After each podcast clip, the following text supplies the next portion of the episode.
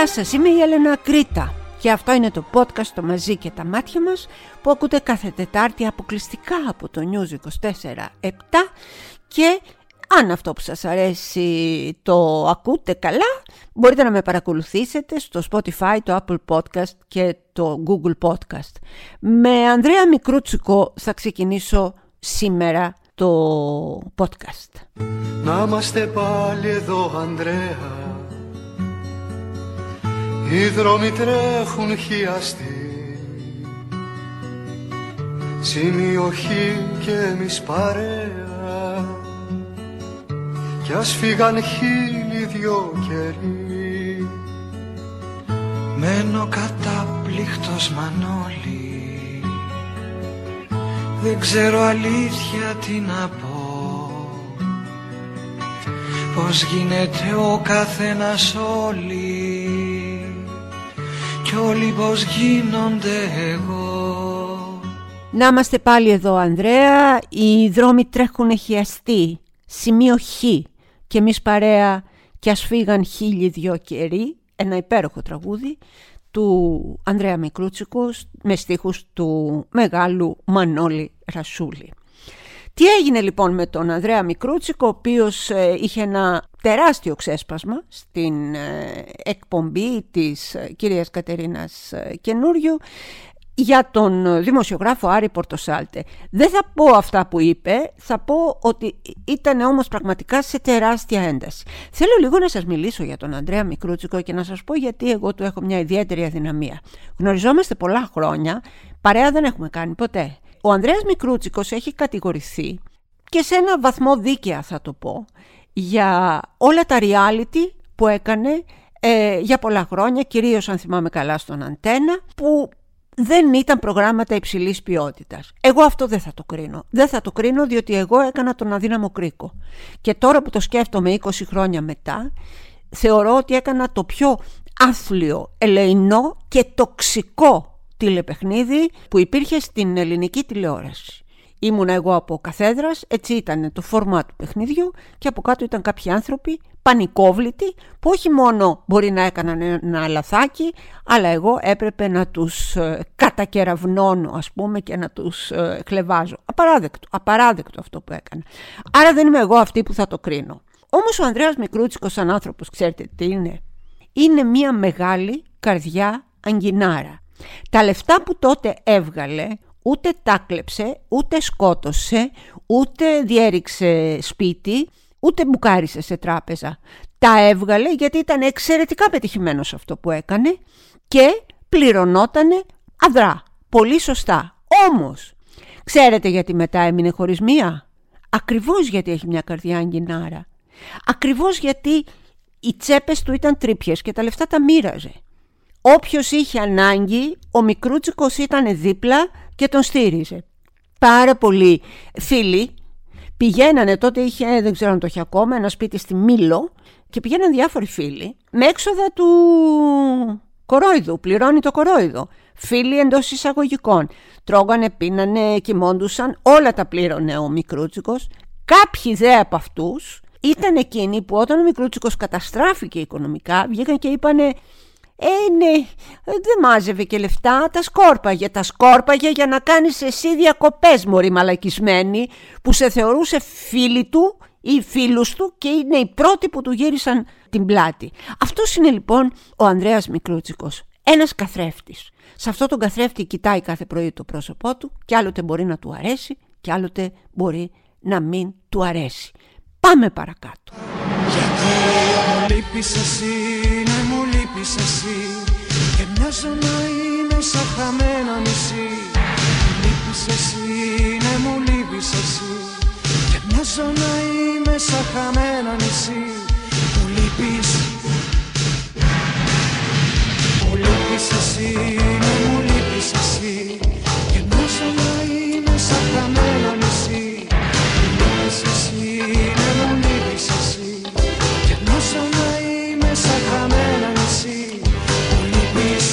θύμωσε που λες ο κύριος Πορτοσάλτε με αυτά που είπε ο Ανδρέας στην εκπομπή και έκρινε καλό να τηλεφωνήσεις στην υπεύθυνη της εκπομπής, την κυρία Κατερίνα Καινούριου, να της τραβήξει ταυτή από ό,τι καταλάβαμε και να της πει βεβαίως και το άκρος σεξιστικό ότι αυτά δεν είναι για σένα. Το λέω τώρα με δικά μου λόγια. Αυτά δεν είναι, άστα αυτά, αυτά δεν είναι για σένα. Τι της είπε δηλαδή. Είσαι ξανθιά, είσαι όμορφη, είσαι σεξι, άρα δεν σου επιτρέπεται να ασχολείσαι και να μιλάς για θέματα σοβαρά όπως εμείς οι σοβαροί δημοσιογράφοι εντός πολλών εισαγωγικών. Εσύ να μιλάς για μόδα, εσύ να μιλάς για μαγειρική, εσύ να μιλάς για το εγώ και εσύ σε ένα νησί και η αδερφή μου η τρελή, εσύ να λες άρες μάρες κουκουνάρες. Αυτά θα τα αφήσει σε εμάς. Ποιος το είπε αυτό, ο Άρης Πορτοσάλτε. Ο άνθρωπος ο οποίος μας είπε ότι τα τέμπη ήταν μια θυσία για να προχωρήσουν να φτιάξουν δρόμοι και να βελτιωθεί το δικό δίκτυο και όχι μόνο. Θυσία, κύριε Πορτοσάλτε μου, είναι κάτι που γίνεται οικειοθελώς.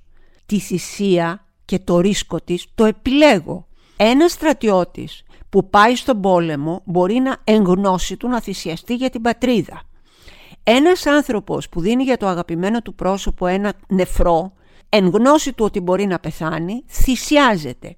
Μία μάνα που μπαίνει μπροστά στο παιδί της για να φάει εκείνη τη σφαίρα, θυσιάζεται. Τα παιδιά αυτά που πήγαν από το σημείο Α στο σημείο Β για να σπουδάσουνε, δεν θυσιάστηκαν κύριε Πορτοσάλτε, δεν είπανε πάμε να σκοτωθούμε για να φτιάξουν οι δρόμοι. Άρα λοιπόν όταν εσείς λέτε αυτά, μετά μην ζητάτε τα ρέστα από τους άλλους. Και κυρίως μην ζητάτε τα ρέστα από έναν άνθρωπο σαν τον Ανδρέα Μικρούτσικο, ο οποίος με τα λόγου γνώσεως τοποθετήθηκε, τον ξέρουμε ποιος είναι, είναι γνωστός και όλοι, όλοι, όπως είδατε, τον επιδοκίμασαν. Για να τον επιδοκιμάσουν λοιπόν, δεν έχει κάνει κάτι λάθος ο Μικρούτσικος, έχετε κάνει κάτι λάθος εσείς. Ψάξτε το.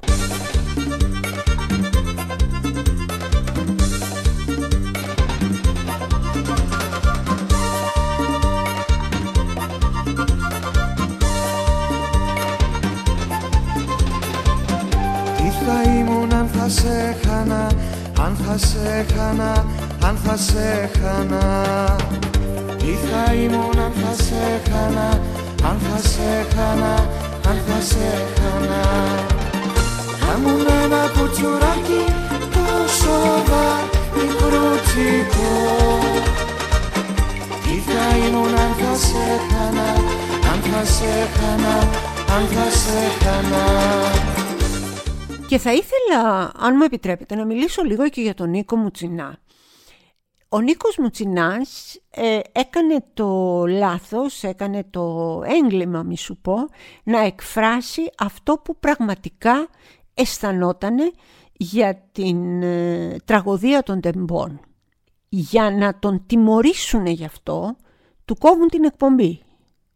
Να το ξαναπώ, κόβουν την εκπομπή του Μουτσινά γιατί μίλησε για τα τέμπη. Διότι ο Μουτσινάς για αυτούς είναι ένας άνθρωπος ο οποίος Ρε παιδί μου είναι για να λέει καλαμπούρια έτσι σαν γελοτοποιός ένα πράγμα. Καταρχάς δεν καταλαβαίνουν πόσο δύσκολο είναι, πόσο δύσκολο είναι να πεις ένα αστείο και να κάνεις τον άλλο να γελάσει, να κάνεις τον άλλο να νιώσει καλύτερα με τον εαυτό του, να φτιάξεις τη διάθεση. Αυτό ούτε που τους περνάει από το μυαλό ούτε που τους περνάει. Αυτοί νομίζουν ότι οι άνθρωποι οι οποίοι έχουν μια κομική φλέβα, όπως έχει ο Νίκος ο Μουτσινάς, έλα μωρέ, εντάξει, δεν, δεν είναι, είναι, δεν είναι σοβαρός αυτός. Είναι σοβαροί αυτοί οι δημοσιογράφοι που λένε ε, να πεθαίνουν άνθρωποι και να φτιάχνουμε τους δρόμους. Είναι ε, σοβαροί δημοσιογράφοι οι οποίοι, πώς να το πω, αδιαμαρτύρητα ακούνε τους ακροατές τους να λένε ότι για ένα κολοτρένο κρίμα να χάσει τις ε, εκλογές ο Μητσοτάκης. Ο Μουτσινάς λοιπόν έκανε αυτό το έγκλημα, μίλησε μέσα από την καρδιά του, είπε τα πράγματα όπως τα νιώθει και το δικό του νιώθω συναντήθηκε με το δικό μας νιώθω και αυτό ήταν ασυγχώρητο. Του την κόβουνε την εκπομπή του την κόβουν την εκπομπή και θα ακούσετε διάφορα. Θα ακούσετε ότι ναι, ξέρετε, η τηλεθέαση ήταν πιο αυτή ή ναι, έλεγε το συμβόλαιο. Όχι, όχι, όχι. Την εκπομπή του Νίκου Μουτσινά την κόβουνε γιατί ο Μουτσινάς τόλμησε να βγει έξω από το περιχαρακωμένο οικοπεδάκι που τον είχαν βάλει και εκεί έπρεπε να μείνει. Φυσικά με τον Νίκο Μουτσινά. Εννοείται με τον Νίκο Μουτσινά. Τι λέμε τώρα;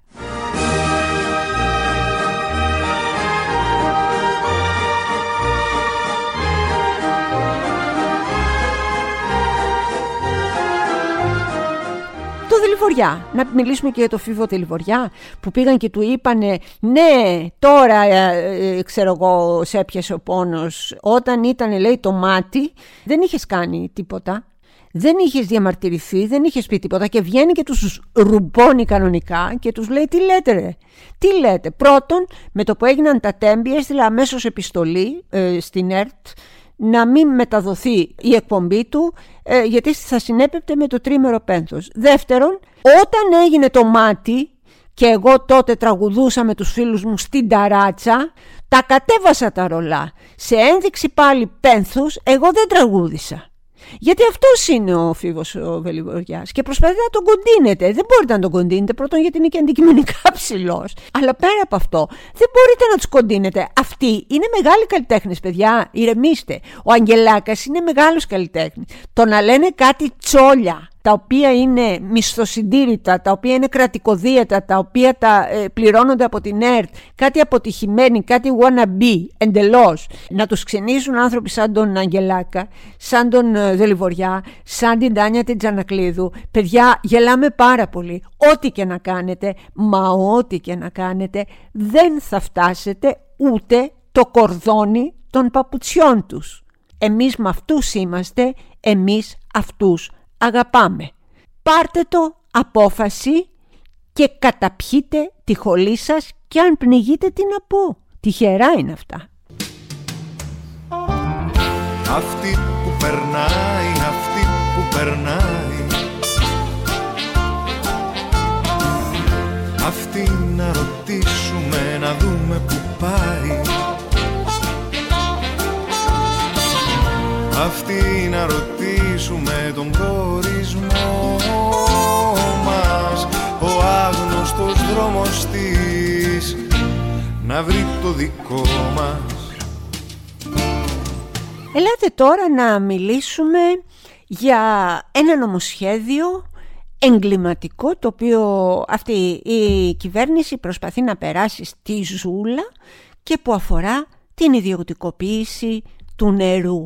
Το νερό δηλαδή που πίνουμε, το νερό το γάργαρο, το νεράκι που σκύβουμε τα χυλάκια μας και πίνουμε από μία πηγή, ιδιωτικοποιείται και περνάει στα χέρια εταιριών. Το νερό, το νερό που τρέχει. Για να πούμε λίγα γι' αυτό.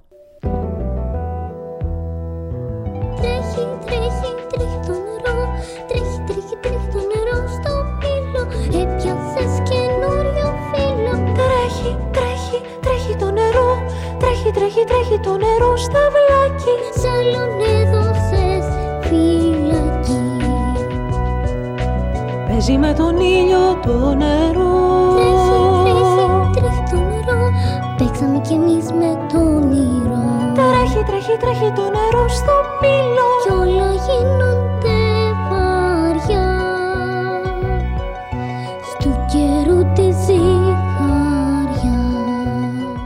Τι είναι το νερό; Το νερό είναι συνταγματικό μας δικαίωμα. Το νερό είναι δημόσιο αγαθό. Ξέρετε τι σημαίνει δημόσιο αγαθό; Είναι αυτό στο οποίο μία κοινωνία μπορεί να έχει ισότιμη πρόσβαση. Ο πλούσιος, ο φτωχός, ο μαύρος, ο άσπρος, ο πορτοκαλί, ο straight, ο gay, ο trans, όλοι έχουν τα ίδια δικαιώματα απέναντι στο νερό, απέναντι στο δημόσιο αγαθό. Ποια λέμε δημόσια αγαθά λοιπόν; Η εθνική άμυνα θεωρείται δημόσιο αγαθό; Δηλαδή πρέπει ε, να ε, προστατεύει όλους μας, αδιακρίτως. Ένας, ε, θα σας φανεί αστείο, ένας μη συνοστισμένος δρόμος θεωρείται δημόσιο αγαθό. Δηλαδή τι λέει, ο άνθρωπος, ο οποιοδήποτε άνθρωπος όχι ο πολίτης, ο άνθρωπος, έχει δικαίωμα σε δρόμους που δεν είναι πυγμένη. Έχει δικαίωμα σε δρόμους που έχουν εξαιρετικά καλή ε, ρημοτομία, έχει δικαίωμα σε δρόμους οι οποίοι δεν έχουν λακκούβες, οι οποίοι δεν είναι παγίδες θανάτου, έχει δικαίωμα. Όλοι λοιπόν έχουμε δικαίωμα όταν οδηγούμε να βρισκόμαστε ή όταν είμαστε πεζοί σε αυτούς τους δρόμους. Δημόσιο αγαθό. Ο φάρος. Ο φάρος για τα καράβια το ξέρετε ότι είναι δημόσιο αγαθό, το οποίο δεν αλλοιώνεται, διότι τι σου λέει εδώ. Όσοι και να κοιτάξουν ένα φάρο, είτε είναι ένας, είτε δέκα, είτε ένα εκατομμύριο, ο φάρος είναι εκεί και είναι δημόσιο αγαθό. Σου λέει πρόσεχε, θα γκρεμοτσακιστείτε εσείς εκεί με το καράβι. Ο καιρός, η πρόσβαση στο δελτίο καιρού είναι δημόσιο αγαθό. Το ραδιόφωνο και η τηλεόραση είναι δημόσιο αγαθό. Το νερό λοιπόν είναι ακόμα περισσότερο γιατί δεν χρειάζεται υποδομές. Δηλαδή το νερό δεν μεσολαβεί κάτι ανάμεσα σε σένα και στο νερό. Είναι πρωτογενές δηλαδή δημόσιο αγαθό. Δεν ξέρω αν με καταλάβατε. Για να έχεις ε, ραδιόφωνο πρέπει να έχεις μία συσκευή. Μεσολαβεί μία συσκευή στο νερό. Δεν μεσολαβεί τίποτα. Μπορείς να σκύψεις από το ποτάμι και να πιείς νερό. Μπορείς να πας στο πηγάδι που έχεις φτιάξει τον κήπο σου και να αντλήσεις με το κουβαδάκι σου το νερό. Αυτό είναι. Αυτό λοιπόν πάνε να το ιδιωτικοποιήσουν. Γιατί πάνε να το ιδιωτικοποιήσουν, διότι αυτό το ξεκίνησε παλιά η Θάτσερ, η γνωστή και μια εξαιρετέα, η οποία στην αρχή ας πούμε της ε, θητείας της ιδιωτικοποίησε ότι ό,τι βρήκε μπροστά της. Τη Jaguar, τα αυτοκίνητα, την British Airways, την BP με, τα, με τις βενζίνες, τα πάντα, τα πάντα, τα πάντα. Και ήταν αυτή και η φιλοσοφία της άλλωστε. Από αυτά που βλέπουμε στο εξωτερικό, ξέρετε τι ακριβώς έχει γίνει. Ακούστε να δείτε. Για τους Δήμους που στην αρχή ιδιωτικοποίησαν το νερό και τώρα ένας-ένας σηκώνονται και πετάνε τους ιδιώτες από το σπίτι τους και τους πετάνε κλωτσιδών. Ξέρετε τι είχε γίνει; Το νερό, το ιδιωτικό νερό ήταν μονοπόλιο. Γιατί ήταν μονοπόλιο; Γιατί ενώ υπήρχαν πολλές και διαφορετικές εταιρείες. Διότι ένας δήμος έκλεινε ένα συμβόλαιο με μία εταιρεία. Αυτό σημαίνει ότι, ας πούμε, εγώ μένω στον πρώτο όροφο και έχω κινητή τηλεφωνία Κοσμοτέ, ξέρω εγώ. Εσύ είσαι στο Ισόγειο και έχεις ε, Vodafone. Ο άλλος είναι στο Ρετυρέ και έχει Wind, ας πούμε. Όχι, δεν ισχύει το ίδιο. Δεν μπορείς να διαλέξεις την εταιρεία που σε εκφράζει. Δεν μπορείς να κάνεις τίποτα γι' αυτό. Σου φέρνουν καπέλο μονοπωλιακά μία ιδιωτική εταιρεία. Πού να διαμαρτυρηθείς λοιπόν αν το νερό βγαίνει κίτρινο. Πού να διαμαρτυρηθείς αν το παιδί σου πάθει, αν θέλετε, μία ε, δηλητηρίαση από τη βρώμα και τα μικρόβια που έχουν το νερό; Πού να διαμαρτυρηθείς; Όλη η πολυκατοικία έχει έναν πάροχο. Το καταλάβατε αυτό. Είναι φοβερό. Είναι φοβερό. Και άμα διαμαρτυρηθείς, τι, θα σκόψουν το νερό, σου λέει άμα γουστάρεις. Άμα δεν γουστάρεις, τραβαλού. Δεν με νοιάζει. Αυτοί λοιπόν οι ιδιώτες, πείτε μου τι συμφέρον έχουν για να πίνουμε εμείς καλής ποιότητας νερό. Το καλής ποιότητας νερό θέλει λεφτά. Θέλει να βάλουν το χεράκι τους στη τσέπη. Γιατί να το κάνουν. Γιατί να φτιάξουν τις υποδομές, γιατί να συντηρήσουν τα δίκτυα, γιατί να δούνε ποιος διάολος είναι χαλασμένος, αυτός ο σωλήνας είναι σκουριασμένος και από το σκουριασμένο βγαίνει το, το νερό, το σκατά που έρχεσαι εσύ να πιείς. Τίποτα από όλα αυτά δεν κάνουν. Αυτό λοιπόν θέλουν να το φέρουν τώρα σε μας, στην Ελλάδα. Γιατί; Διότι η Τρόικα, η, αν θυμάστε την Τρόικα, πίεσε τότε όλες εμάς τις φτωχές και χρεωμένες χώρες όπως η Ελλάδα, όπως η Πορτογαλία, όπως η Ιρλανδία να ιδιωτικοποιήσουν τα δημόσια συστήματα ίδρυυσης. Ήταν δηλαδή ένας κοινός όρος που περιλαμβάνεται σε κάθε μνημόνιο και έχει υπογραφεί μεταξύ των χρεωμένων χωρών και των δανειστών τους. Και τώρα όλοι, ξέρετε πόσοι διώχνουν τους ιδιώτες από το νερό τους. Ούτε που μπορείτε να φανταστείτε. Νομίζω ότι είναι όχι δεν νομίζω, είμαι σίγουρη. 180 πόλεις σε 35 χώρες έχουν διώξει τις ιδιωτικές εταιρείες από το νερό. Εμείς τις φέρνουμε. Καλώς να ορίσουν. Πρέπει να κινητοποιηθούμε. Πρέπει να βγούμε στους δρόμους. Πρέπει να μιλήσουμε δυνατά και καθαρά. Πρέπει, ξέρετε γιατί, γιατί Μιλάμε για την υγεία μας και την υγεία των παιδιών μας. Και αυτά είναι ιερά. Όχι για το Μητσοτάκι και την παρέα του. Είναι ιερά για μας και τις οικογένειές μας.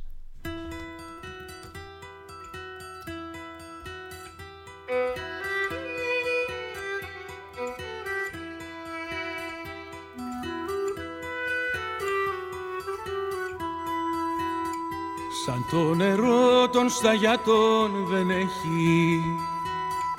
Όποιος το πίνει πολεμάει κι αντέχει.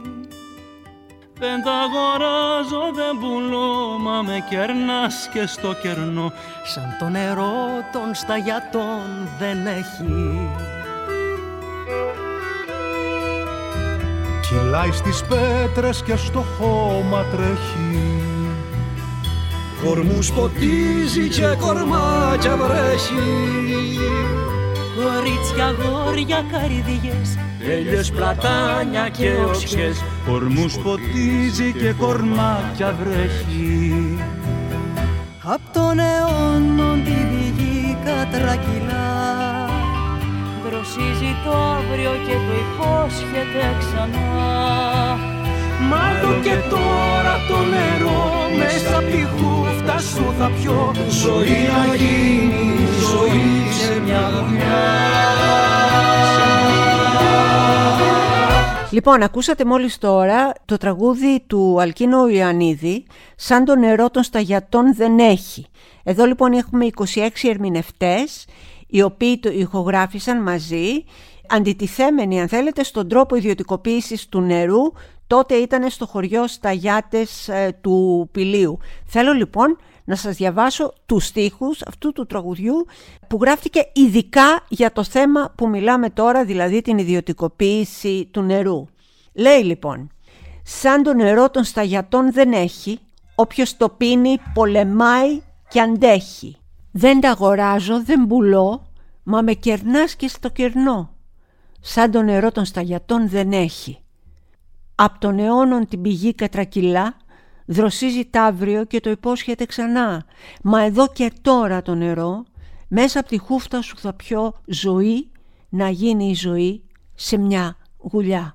Σαν το νερό των σταγιατών δεν έχει.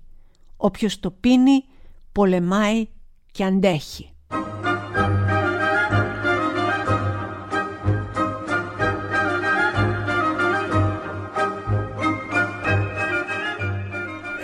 Προς το τέλος ε, οδεύουμε και σήμερα. Ήθελα να σας πω όμως κάτι αν επιτρέπετε επειδή η μόνιμη εποδός ε, σε αυτόν τον τόπο όταν γίνεται κάτι σε μια κυβέρνηση πάντα φταίνει η προηγούμενη.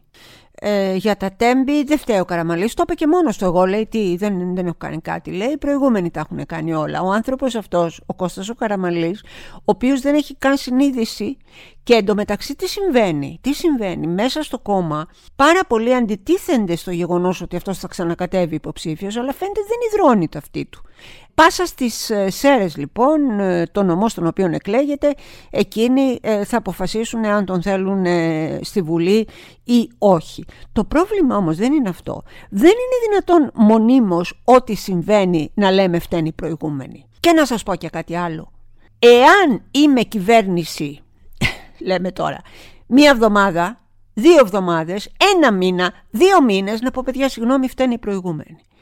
Όταν κύριε Μητσοτάκη είσαι κυβέρνηση τέσσερα χρόνια, τέσσερα ολόκληρα χρόνια, τι έκανες, καθόσουνα, καθόσανε κοπελιά που έλεγαν και κάποιοι, καθόσουνα, κοίταζες στα ταβάνια, μέτραγες στα πλακάκια, τέσσερα ολόκληρα χρόνια, τι έκανες, τι έκανες για τους σιδηροδρόμους, τι έκανες, προχτές ένα λεωφορείο έπεσε η οροφή, πώς δεν σκοτώθηκαν πάλι άνθρωποι, τι έκανες για όλα αυτά; Δεν, δεν είσαι μια εβδομάδα, δεν είσαι δύο εβδομάδες, τέσσερα χρόνια.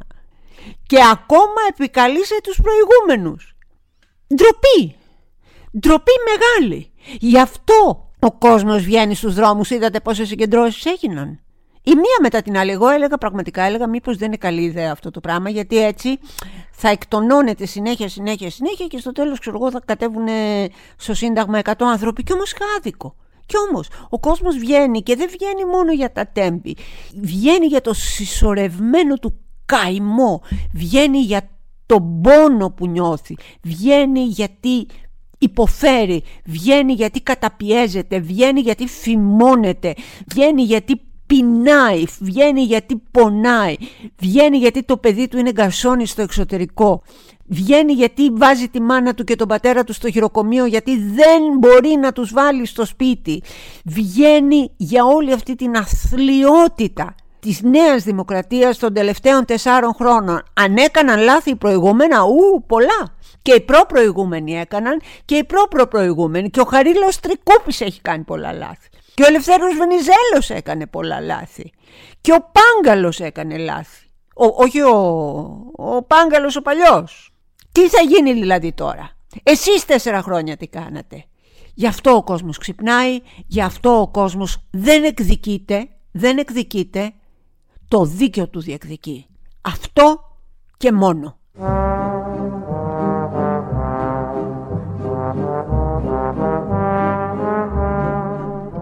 Ένα τεράστιο το μαζί και τα μάτια μας έχει γίνει πια η ίδια η ζωή μας γιατί μαζί πονάμε, γιατί μαζί διεκδικούμε, γιατί μαζί βγαίνουμε στους δρόμους, γιατί μαζί φωνάζουμε το δίκιο μας και το δίκιο των άλλων. Το μαζί και τα μάτια μας. Είμαι η Έλενα Κρήτα και αυτό είναι το podcast που ακούτε κάθε Τετάρτη αποκλειστικά από το News 24-7 και αν θέλετε το ακολουθείτε στο Spotify, το Apple Podcast και το Google Podcast. Το μαζί και τα μάτια μας. Αν θέλουμε να λεγόμαστε άνθρωποι, το μαζί και τα μάτια μας. Στέλνω μια μεγάλη αγκαλιά σε όποιον την έχει ανάγκη. Με αγάπη και σεβασμό, Έλενα Ακρίτα.